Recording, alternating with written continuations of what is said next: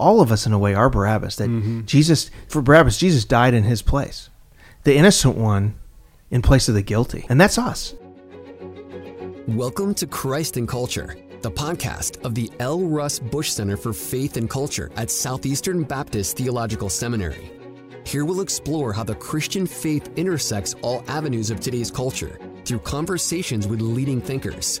Welcome to the conversation. Hey everyone, I'm Ken Keathley, And I'm Benjamin Quinn. And welcome to another episode of Christ and Culture. In today's episode, our own Nathaniel Williams will talk with Dan Darling about the characters of Easter. And after that, we'll have another edition of On My Bookshelf. But first, it's time for our segment called Headlines, in which we look at some aspect of the headlines news, sports, pop culture, business, etc. And we look at it from a Christian perspective. In today's edition of Headlines, we're going to talk about pop culture.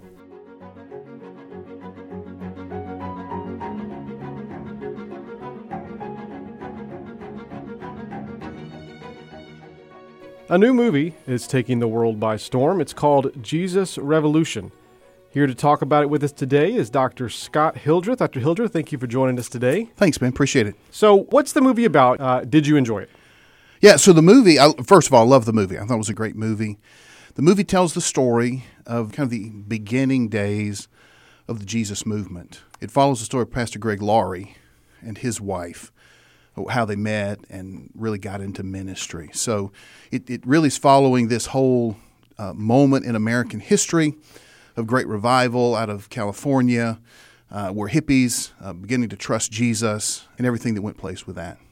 So, some of our listeners, including yours truly, maybe a little too young to remember that. Maybe we've heard about it, but tell us a little bit more about the Jesus movement as a period of history. Yeah, so you know during the uh, the, the late seventies, you have the movement coming out of San Francisco, California, and really swept through the nation.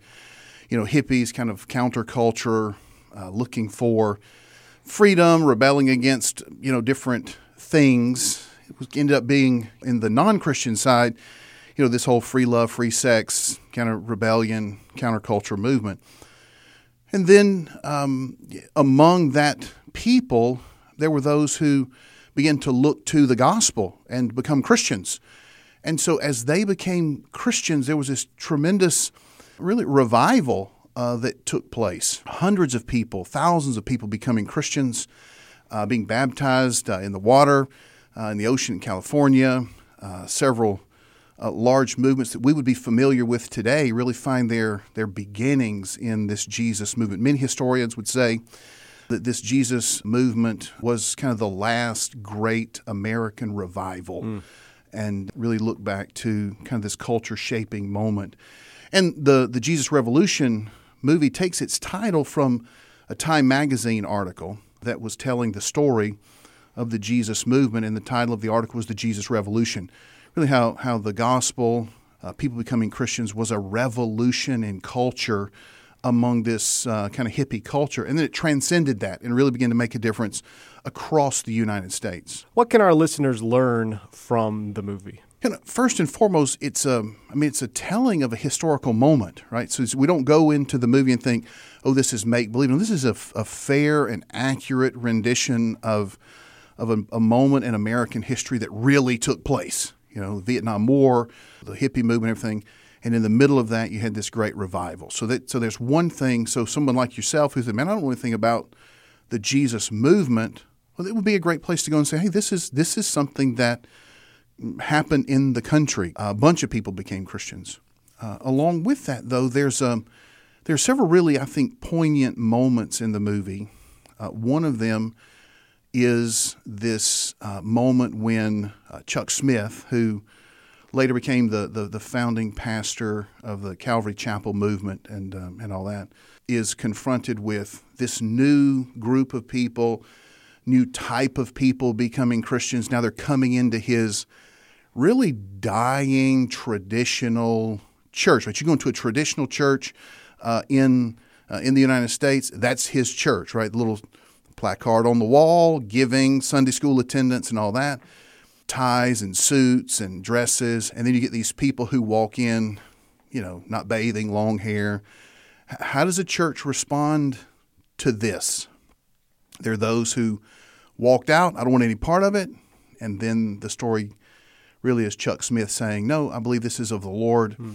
How do we reach new people? Our doors are open to people who need Jesus, and so I think we can learn from that that we, you know, need to be people who are looking to people who need Jesus and realizing that uh, people are asking questions and that Jesus really is the answer, even when they're not framing their questions in a way that sounds spiritual. Uh, that the frustration, the cry for hope and justice and peace and love is actually a cry for Jesus. And this is one thing I think that we get from this uh, from this movie, and that's what Chuck Smith is is really showing through the movie. Uh, this is what takes place. So again, I think there's several things that we can. I think it's a great movie uh, for Christians to take their unbelieving friends to. You're not sneaking up on anybody. Right? If your if your lost friend goes with you to a movie titled The Jesus Revolution, They know what they're getting into. yeah, it's not like it's not like you know this is subtly a sly Christian movie. It's right up front. Hey, this is a whole movie about you know about Jesus and about what Christianity did in a real positive sense. But the gospel is clearly presented in the movie multiple times. The real theme of the movie is that the Christian message is the answer to the cries of culture.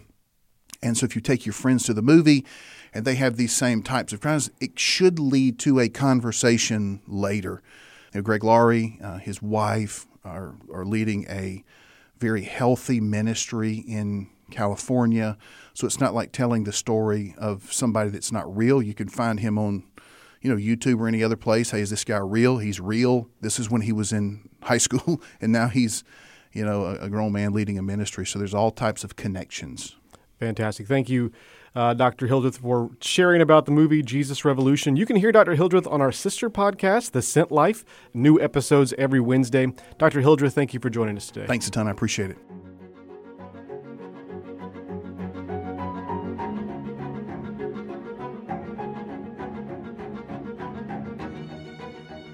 Each Easter, we tell the story of Jesus' death and resurrection.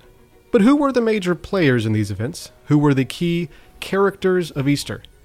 Here to discuss today is Dan Darling. Dan is the director of the Land Center for Cultural Engagement at our sister seminary, Southwestern Baptist Theological Seminary, where he also serves as assistant professor of faith and culture at Texas Baptist College. He's the author of many books, including the book we'll discuss today, The Characters of Easter, the villains, heroes, cowards, and crooks who witnessed history's biggest miracle. Dan, thank you for joining us today. Well, thank you for having me, and uh, just an honor to be on here with you. I've long admired uh, the work that you do here at the Center for Faith and Culture. Awesome. Well, we're glad you're here today. Now, all of our listeners are familiar with the Easter story. So, wh- why did you decide to write a book about the characters of Easter? Well, I've always loved character profiles ever since I was a kid, listening to people like Chuck Swindoll and others, Dave Jeremiah, others on the radio, and they would have these great character profile sermon series, you know, Moses and Joseph. And I remember in college when we listened to Swindoll's Moses uh, series and, and passing the then, you know, cassette tapes back and forth. with Right, right. Some of my friends. And, you know, I, I've always loved that. I've always loved reading biographies. And I, I feel like, um, you know, I started this when I wrote my book, Characters of Christmas, that, you know, who are the people that are around the manger scene? Who are these ordinary people who are caught up in this, the, the story of redemption? And wanted to do the same thing with Easter. I think there's a lot to learn by looking at the lives of the people Jesus called to be part of this story, the, the people that God, in his sovereignty, cast to be part of that first Easter story. I think sometimes we, you know, 2,000 church, years of church history, we look at the disciples, we look at Pilate, some of these major characters, and they're sort of caricatures, if you will. We forget that they are real flesh and blood people. And so, I- if there's a way to sort of walk in their uh, sandals, uh, I think it helps us maybe give a rich texture to the story of the gospel. Yeah, that makes a lot of sense. Let's talk about Jesus' disciples real quick. In the book, you highlight Peter, John, Judas, Thomas. They all play significant roles and to varying degrees in the Easter story. What can we learn from Jesus' disciples and uh, the lives they lived and specifically what they did during the Easter story? I think there's a lot we can learn. I think number one is to really understand the cost it took for them to follow Jesus. I think it's easy to read the Gospels and hear Peter ask questions or others and think, oh, how come these guys just couldn't get it? Well, we have the hindsight of having the whole canon Yeah. of Scripture. Yeah. We have 2,000 years of church history of, of, of learning from preaching and commentaries and, and, and scholarship. What we forget is these men risked everything to follow Jesus. They didn't have the New Testament. They didn't have the end of the story. Um, they risked lives. They risked livelihoods. They followed Jesus because they believed that he was the Messiah, the promised one, but they didn't know what that would look like. Did it involve taking over physically as a conquering Rome and getting their country back? Did it mean political wins? What did it mean? But they did follow him. And and I love the words of Peter when Jesus preaches a particularly hard message in, in John, I believe it's John 6, and disciples are leaving him. People are leaving him, and he turns to his inner core of disciples and says, Are you also going to leave me? And Peter says, Where else will we go? You have the words of eternal life. Mm. In other words, we don't understand everything. We don't even like everything.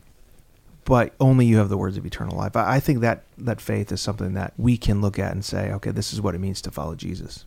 I appreciate how New Testament or the gospel writers are not afraid to share the things the disciples did, good, bad, or ugly, more often mm-hmm. bad and ugly. And the questions they had, you know, I think about when Jesus says in John 14, uh, You know to where I'm going. And Thomas, kind of speaking on behalf of everybody, says, Jesus, we actually have no clue where you're going. I appreciate how it tells us their mm. stories mm. honestly. And that, you know, you think about particularly Judas mm. and, and the decisions he makes. When you write about Judas's life and his decisions in these moments to betray Jesus, like what, what, what do we take away from his abandonment of Jesus? Well, first of all, to understand Judas, you got to first understand, before you get to the betrayal part, understand that he left everything to follow Jesus. It's hard for us to wrap our minds around the fact that Judas was, before he was a betrayer, he was a gospel preacher. He was sent out by Jesus two by two it's likely he, he, he was used by Jesus to heal and to preach the good news of the kingdom. And people became followers of Jesus because of his preaching. It's hard to wrap our minds around yeah, that, yeah. that he could have been that.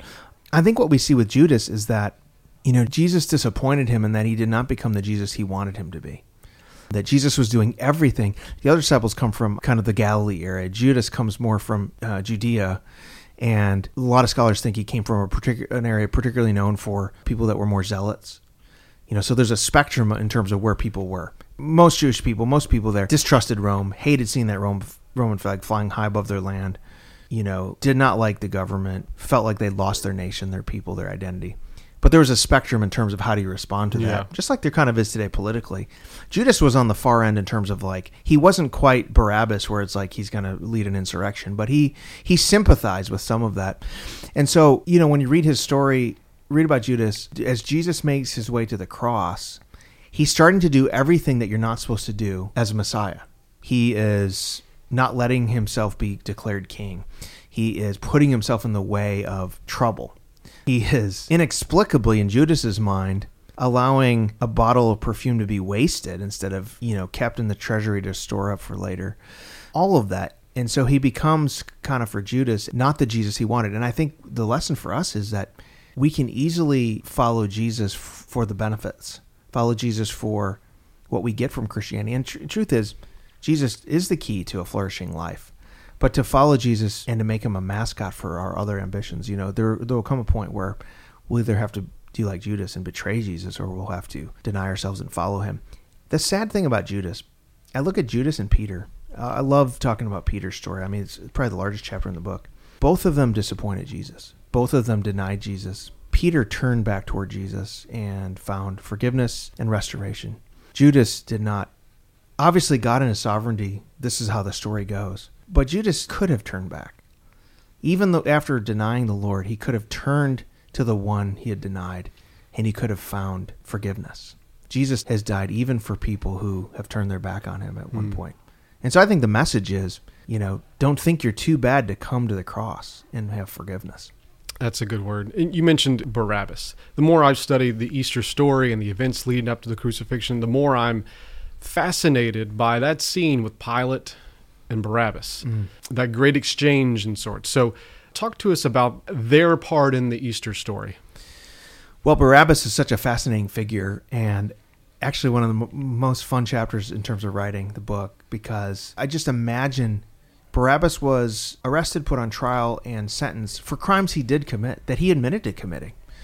Uh, Barabbas was an insurrectionist for hire. A lot of scholars feel like he was hired uh, to go into the crowds and disguise himself and kill people who were in the leadership that, that were not liked. You know, he wanted to overthrow Rome. He was he was a bad guy. He was kind of a um, mercenary, if you will. But imagine being Barabbas and you're in your cell. You know you're going to die you're on death row, as it were, whatever that looked like back then. Maybe you're writing letters to home. Maybe you're getting your stuff in order. You contemplate into your life, and then there's a knock on the door, and a Roman soldier says, uh, "Barabbas, you've been set free." And it's like that's odd. It's like, no, you've been set free, and someone's going to die in your place. Now, every year, Pilate, to try to mollify the restless uh, Jewish people that he ruled over, would give them an option of setting someone free. People chose Jesus over Barabbas. There's a whole lesson there, right? That we often choose Yeah. something over Jesus. But Barabbas himself is a picture of the gospel that all of us, in a way, are Barabbas. That Mm-hmm. Jesus, for Barabbas, Jesus died in his place. The innocent one in place of the guilty. Yeah. And that's us. Yeah. You know, the Bible says all have sinned and uh, we've all gone astray. We've all, like sheep, have gone astray. That Jesus took our sin and died for us. In my sanctified imagination, I just wonder what was like to be Barabbas the rest of his life. Did Uh, he yeah, contemplate yeah, this? yeah. Did he think? Did he turn to the one who died in his place and see that he he not only literally but figuratively died in his place? You know, in my sanctified imagination, when I think he became pastor of you know First Baptist Church of you know uh, someplace, and we'll see him in heaven, but I don't know. But he's a vivid picture of the gospel. Yeah, yeah. And Pilate too Mm. in, in that scene. Pilate, just from my own studies of, Mm. of this story, you know, we know from history that he was not a nice guy, No, and yet in this moment of great decision, he shows like utter cowardice. Right? Yeah. Talk to us about Pilate. There's so much in the Pilate story, and you're right. I mean, scholars, you know, if you read uh, on the story of Pilate, he had used force before to quell a rebellion with violence. His leadership was shaky. This was not a great role for someone like Pilate. It's a backwater province. It's an assignment that he didn't like, and you know, Rome was getting restless that he wasn't able to con- control it. So he had to mollify the Jewish people, and yet he could see that Jesus was innocent. And so he, he does show a stunning lack of courage to do the right thing, even at the expense of his own life. But we should not expect anything different. I mean, his ethic was basically what is truth. What I find fascinating about the Pilate story is how, even in this moment, Jesus is pursuing Pilate. Like, we think in that exchange that Jesus is on trial, but it's actually Pilate that's on trial before God. God sends a, a dream to his wife so that she can intervene and, and tell Pilate that Jesus is innocent. Jesus is having this conversation with Pilate. One of my favorite scenes, you know, sort of Pilate pulls him behind, like backstage, if you will, and basically is pleading with Jesus, say, "Hey, hey, work with me here. I'm on your team. Can you help me out here? You know, I have the power to release you." And Jesus reverses it and says, "No, actually, you have power because I give it to you." And I think it's a good lesson for us to know where the real power in the world lies. We get caught up sometimes with positions and titles and people and positions of authority and we get nervous about rogue governments, understandably. But to understand that every human authority is on a leash, essentially. Every human authority only rules at the discretion of God. And Jesus, in that moment, the itinerant rabbi from Nazareth, born in a nondescript little town, doesn't have a penny to his name, doesn't have a place to lay his head. He's battered beyond recognition, with the clothes on his back, tattered and all that. And yet he has all the power of the universe in that exchange, not the royal Roman who could snap his fingers and make someone go away. And I think it gives us a lesson about where real power is and where heavenly power is. But also that Jesus, as C.S. Lewis describes him, is the hound of heaven. He's searching after even Pilate. Hmm. Jesus is Jesus is pleading with Pilate to see the truth of his that he is the one that can reconcile him to his creator. And again, in my sanctified imagination, I want to think that after all this exchange, Pilate realizes what just happened and that he too bows his knee to the creator. Who knows? Yeah. If we'll see him in heaven. But Yeah. I, I love that story. Yeah, me too. That's one of my favorite parts. Just in studying it more deeply, Pilate is so concerned about retaining his position of Mm-hmm. feeble authority Yeah. when the King of Kings, Lord of Lords is right in front of him. Right. So it's just interesting. Authority that he would lose anyway. Not long after he lost his authority anyway because he couldn't control it. So the things we do grasp for that we think are so valuable will slip through our fingers anyways. when we tell the Easter story, there are some names that we often overlook, including Nicodemus, Joseph of Arimathea. In your book, you call them the secret disciples. Mm-hmm. What role do they play in this story? I, I love talking about Nicodemus and Joseph of Arimathea. I mean, Nicodemus, we know that he was maybe the most learned man in Israel, devout Pharisee. You know, he was on the Sanhedrin, which uh, to be a Pharisee on the Sanhedrin meant you were in the minority. Uh, most of them were Sadducees. So, you know, when we think about Pharisees, we often think about hypocrites and, people who are legalistic, and that can be true, but a Pharisee, these are the people that really believed in the scriptures, unlike the Sadducees who didn't believe in the supernatural and only accepted the Pentateuch. We would probably be Pharisees. You know, we'd be Bible believing folks. And yet, Nicodemus was curious enough and I think open to the Spirit enough to say, there's something here with Jesus. So he seeks him out at night, whether by cowardice or just because he wanted to have time alone with him, and asks penetrating questions and is not put off by Jesus' answers, you know, Nicodemus and Joseph were both secret followers of Jesus. Now, it's easy for us to say, well, they should have been more open about their faith and they should have been more public. The Bible doesn't really rebuke them for this. And I think there's there's something to prudence and wisdom to say when is the right time to reveal my faith? When is the right time to speak up? You know, one of the things that Nicodemus and Joseph have both given us, particularly Joseph in donating his grave to Jesus, Joseph of Arimathea and Nicodemus took care of Jesus' body because they, they cared for him. In that moment, asking for the body and caring for it, they were declaring themselves to be with Jesus, which was a risky thing. It's a fringe movement. This was not widespread, you know. And Jesus had died. That's the Jesus had thing. died, so they're Yeah. willing to, to put their names to this. But think of what they gave us, right? Joseph of Arimathea, by by allowing Jesus to be buried in his tomb, he gave us the witness of the empty tomb, right? So if Joseph doesn't step up and pay for this tomb, Jesus is probably buried in an unmarked grave like every other criminal. But because he does, of course, he fulfills prophecy, right? The buried in a rich man's tomb, as it's prophesied in the Old Testament. But that's the place where the women come and see the empty tomb. That's Let's- where the stone is rolled away. Let's talk about the women. What is the significance of the women finding Jesus' empty tomb? I think it's really significant. And there's anywhere between, I, I think if you put the piece of gospel accounts together, there's several women.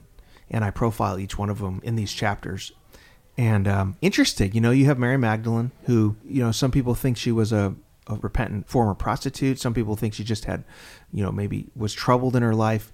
But her encounter with Jesus obviously transformed her life. But then you had others like the mother of, of James and John, who, when James and John go to follow Jesus, she doesn't stand in the way. She lets her sons abandon the family business and follow Jesus. She walks with them through that. She's kind of aggressive, right? Asking Jesus, "Hey, can my kids be in the right?"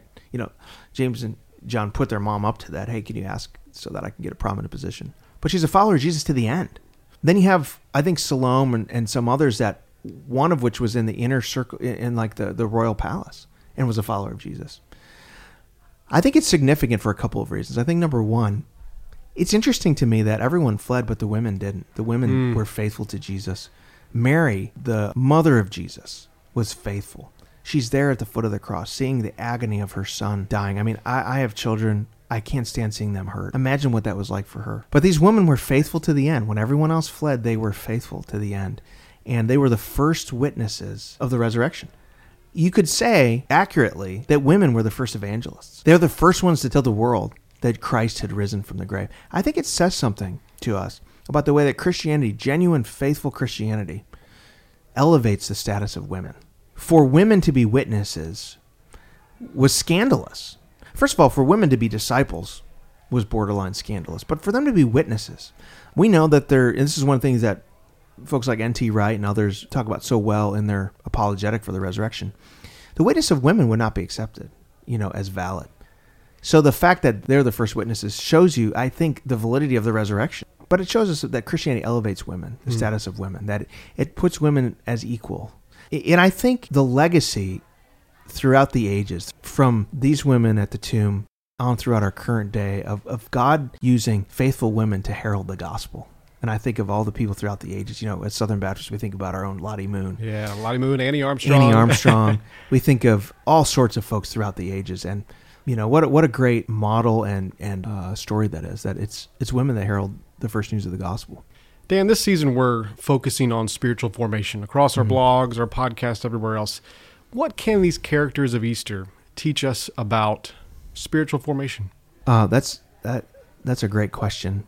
I think it teaches us that, especially when you look at the lives of of the disciples, like Peter and John, that there are key big moments in our lives that are moments of life change and inspiration. Right, that conference talk we hear, that book we read that just changes our lives, or that conversation. But mostly, we change bit by bit over a lifetime.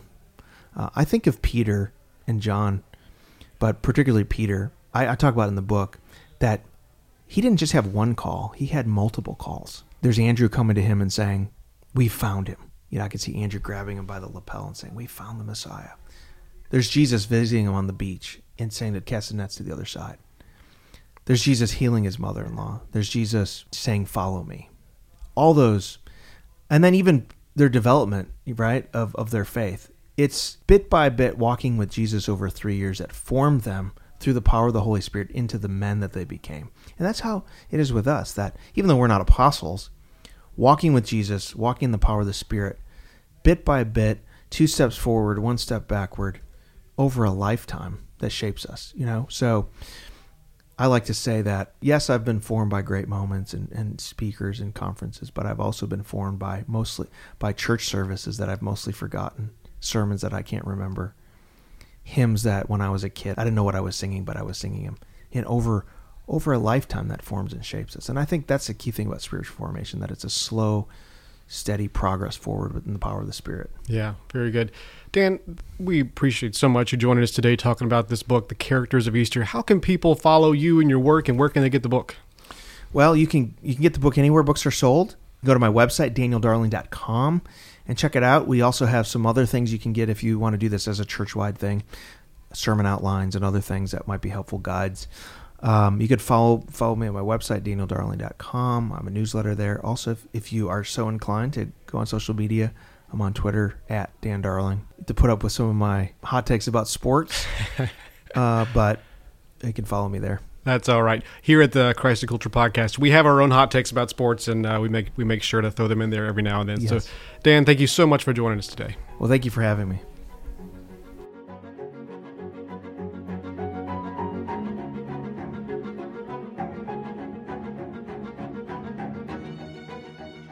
And now it's time for our listener favorite On My Bookshelf, the part of the show where professors, friends, staff, etc. at Southeastern share what they're reading. And today, our very own Nathaniel Williams, who's usually behind the scenes editing things, but he also is quite the reader. Dr. Williams, I know you're not Dr. Williams, but I'm calling you that anyway for fun. What are you reading? Well, one of the genre of books that I enjoy reading is actually books about sports. And there's Amen. one I read recently about Roberto Clemente called Clemente, The Passion and Grace of Baseball's Last Hero by David Maraniss. Uh, this book came out in 2005. I've had it sitting on my bookshelf for about a decade, and I finally picked it up and read it, and it was a delight. I don't know a lot about Roberto Clemente. He's a little bit before my time as a baseball fan. But through reading this book, I came to appreciate him uh, as a man, as a player, as a humanitarian, and as a legend. And uh, the book is really, really well done. The writing in this book is superb, and it contains some of the best descriptions of baseball that I've ever read. There's a couple of pages, literally um, three or four pages, where he's just describing Clemente's approach to the batter's box and how he gets ready and the, his swing and his lumbering to first base. And the beautiful, artful description of how he does that is some of the best sports writing I've ever read. And so I've never actually seen a Clemente at bat, but I feel like I have because of how well this book is written. Uh, but it, but it's just a, a fascinating book, a wonderful book to talk about Roberto as a person, but again about the things that he valued and his humanitarian work. So it's I a great, be, great book. Yeah, I may be the only person at the table here that's old enough to actually have uh, seen Clemente play, and he, he was a wonderful ball player. And I do remember uh, the news of his untimely death in the plane crash. He, re- he really was a great humanitarian. That's a great recommendation. Yeah, and so you will enjoy this book. Both of you will, as baseball fans. It's called Clemente: The Passion and Grace of Baseball's Last Hero by David Maraniss. Thank you, Nathaniel, and very timely as we enter into baseball season this year.